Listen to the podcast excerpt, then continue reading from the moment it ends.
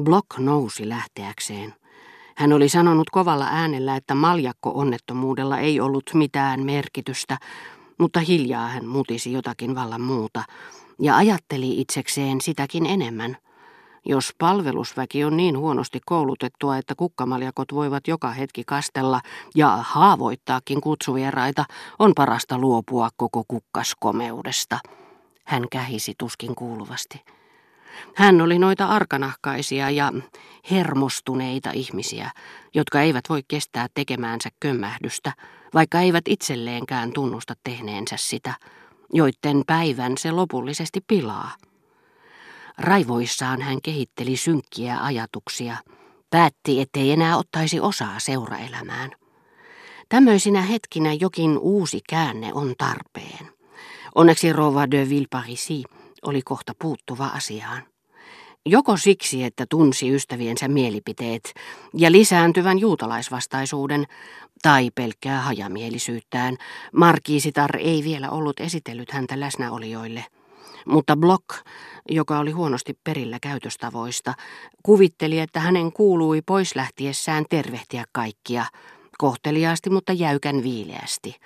Hän otti ja taivutti monta kertaa päätään, tunkien samalla partaisen leukansa irtokaulukseensa, ja katseli jokaista kakkuloittensa lävitse tyytymättömän näköisenä. Mutta rouva de Villeparisi pysäytti hänet siihen paikkaan, mainitakseen hänelle vielä pikkunäytelmästä, jota oli suunniteltu esitettäväksi. Eikä markiisitar myöskään halunnut hänen lähtevän, ennen kuin hän oli saanut ilon tutustua herra de Nord-Poahan, joka ihme kyllä ei vieläkään ollut paikalla. Joskaan tätä esittelyä ei enää olisi tarvittu, sillä Bloch oli jo päättänyt taivuttaa molemmat taiteilijat, joista hän oli puhunut tulemaan ilmaiseksi ja oman maineensa edistämiseksi esiintymään markiisittaren kutsuilla, joihin Euroopan valiot vakituisesti osallistuivat. Hän oli jopa ehdottanut näyttelijätärtä ihanaa kuin säihkyväsilmäinen Heera, joka osasi lausua lyyristä proosaa nautittavasti liikehtien, mutta nimen kuultuaan rouva de Villeparisi oli kieltäytynyt, sillä kysymyksessä oli Saint-Loup'n rakastajatar. Tällä kertaa minulla on vähän parempia uutisia, kuiskasi markiisitar korvaani. Koko juttu ontuu kuulemma jo pahasti, eikä kauaa kestä ennen kuin heille tulee ero. Siitä huolimatta, että muuan upseeri on esittänyt tässä kaikessa kerrassaan kuvottavaa osaa, hän lisäsi, sillä Robertin perhe oli ruvennut vihaamaan oikein sydämensä pohjasta kapteeni de Bordinota, joka parturin kehotuksesta oli myöntänyt Bryggen loman ja syytti häntä häpeällisen suhteen edesauttamisesta. Hän on täysin kelvoton ihminen, sanoi rouva de Villeparisi minulle hyveelliseen sävyyn, jonka kaikkein paheellisimmatkin germantit osasivat omaksua. Läpeensä kelvoton, hän jatkoi korostaen sanaa läpeensä. Oli helppo huomata, että hän uskoi tämän kelvottoman olevan kolmantena mukana kaikissa orgioissa. Mutta koska rakastettavuus oli markiisittaren määräävin luonteenpiirre, paheksuva ilme ja harmistuminen kammottavaan kapteeniin, jonka nimen ruhtinas de Bordino hän lausui ivallisesti painottaen, kuten ainakin vallasnainen, jolle keisarikunta ei suuria merkitse, sulivat minuun kohdistuvaksi helläksi hymyksi, jota saatteli epämääräiseen yhteisymmärrykseen viittaava koneellinen silmänisku. Mukava mies tämä Saint-Loup-Ambré, sanoi Bloch, vaikka hän onkin vähän omituinen, koska hän on niin tavattoman hyvin kasvatettu. Minä pidän paljon äärimmäisen hyvin kasvatetuista ihmisistä. Heitä on niin vähän. Hän jatkoi huomaamatta ollenkaan, koska hän itse oli erittäin huonosti kasvatettu, kuinka epäedullisen vaikutuksen hänen sanansa tekivät. Minäpä kerron teille mielestäni harvinaisen osuvan esimerkin hänen moitteettomasta kasvatuksestaan.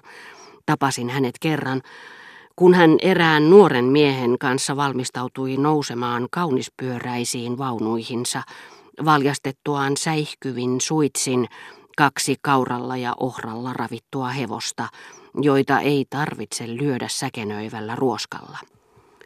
Hän esitteli meidät, mutta en saanut selvää nuoren miehen nimestä, sillä niiden ihmisten nimeä ei koskaan kuule, joille esitellään. Hän lisäsi nauraa hekottaen, sillä se oli hänen isänsä vakiopiloja. De Saint-Loup-en-Bray oli oma itsensä. Hän ei ollut liioitellun kohtelias nuorta miestä kohtaan, eikä vaikuttanut millään tavalla vaivautuneelta. Mutta pari päivää sen jälkeen sain aivan sattumalta tietää, että nuori mies oli itsensä Sir Rufus Israelsin poika. Jutun loppu vaikutti vähemmän loukkaavalta kuin sen alku, sillä kukaan läsnä olevista ei ymmärtänyt siitä sanaakaan. Sir Rufus Israelsia, joka Blochin ja hänen isänsä silmissä oli melkein kuninkaallinen hahmo, jonka edessään luu kunnioituksesta vapisi, pidettiin Guermantien keskuudessa äkkirikkaana vierasmaalaisena, jota seurapiireissä juuri ja juuri suvaittiin, mutta jonka ystävyydellä kenenkään ei olisi tullut mieleenkään kerskua. Päinvastoin. Sen kertoi minulle, jatkoi Bloch, Sir Rufus Israelsin luotettu mies, joka on isäni hyvä ystävä ja muutenkin huomattava henkilö, etten sanoisi poikkeuksellinen ihminen. Hän lisäsi painokkaasti ja lämpimästi, siten kuin on tapana puhua vain sellaisista vakaumuksista, joita ei itse ole muodostanut. Mutta sanohan, kuiskasi Bloch minulle ja jatkoi hiljaa, mitä suuruusluokkaa luulisit sään luun omaisuuden olevan? Kai käsität, että jos minä kysyn sitä sinulta, se ei sinänsä kiinnosta minua enempää kuin menneen talven lumet. Minä teen sen Balzakin näkökulmasta, tajuatko? Etkö sinä edes tiedä, mihin se on sijoitettu? Onko hänellä kotimaisia vai ulkomaalaisia arvopapereita, vai onko se kiinni maaomaisuudessa?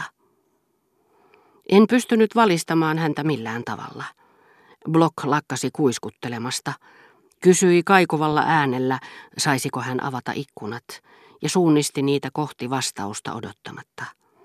Rouva de Villeparisi sanoi, että niitä ei mitenkään voinut avata, koska hän oli vilustunut. No ei sitten, jos se ei kerran tee teille hyvää, vastasi Bloch nyreissään. Mutta kuuma täällä on, en muuta sano. Hän rupesi ääneen nauramaan antaen katseensa kiertää läsnäolijoissa, ikään kuin olisi kerjännyt heiltä tukea rouva de Villeparisiita vastaan. Mutta minkäänlaista myötätuntoa hän ei näiltä hyvin kasvatetuilta ihmisiltä saanut. Vilkkuvat silmät, jotka eivät olleet onnistuneet viettelemään ketään, lannistuivat ja vakavoituivat. Ja tappionsa tunnustaen hän sanoi, täällä on ainakin kaksikymmentäkaksi astetta. kaksikymmentäviisi. Se ei ihmetytä minua ollenkaan. Olen kohta likomärkä. Enkä minä voi niin kuin viisas Antenor, Alfejosjoen poika, kastaa itseäni isällisiin aaltoihin huuhtoakseni hien pois, ennen kuin pääsen kiiltävään ammeeseen valelemaan itseäni hyvältä tuoksuvilla öljyillä. Ja tuntien monien muiden lailla tarvetta tyrkyttää toisille lääketieteellisiä teorioita, joiden täytäntöönpano tekisi hyvää asianomaiselle itselleen, hän julisti, te kuvittelette, että se tekee teille hyvää. Minä olen kyllä aivan toista mieltä. Sepä se juuri saakin teidät vilustumaan.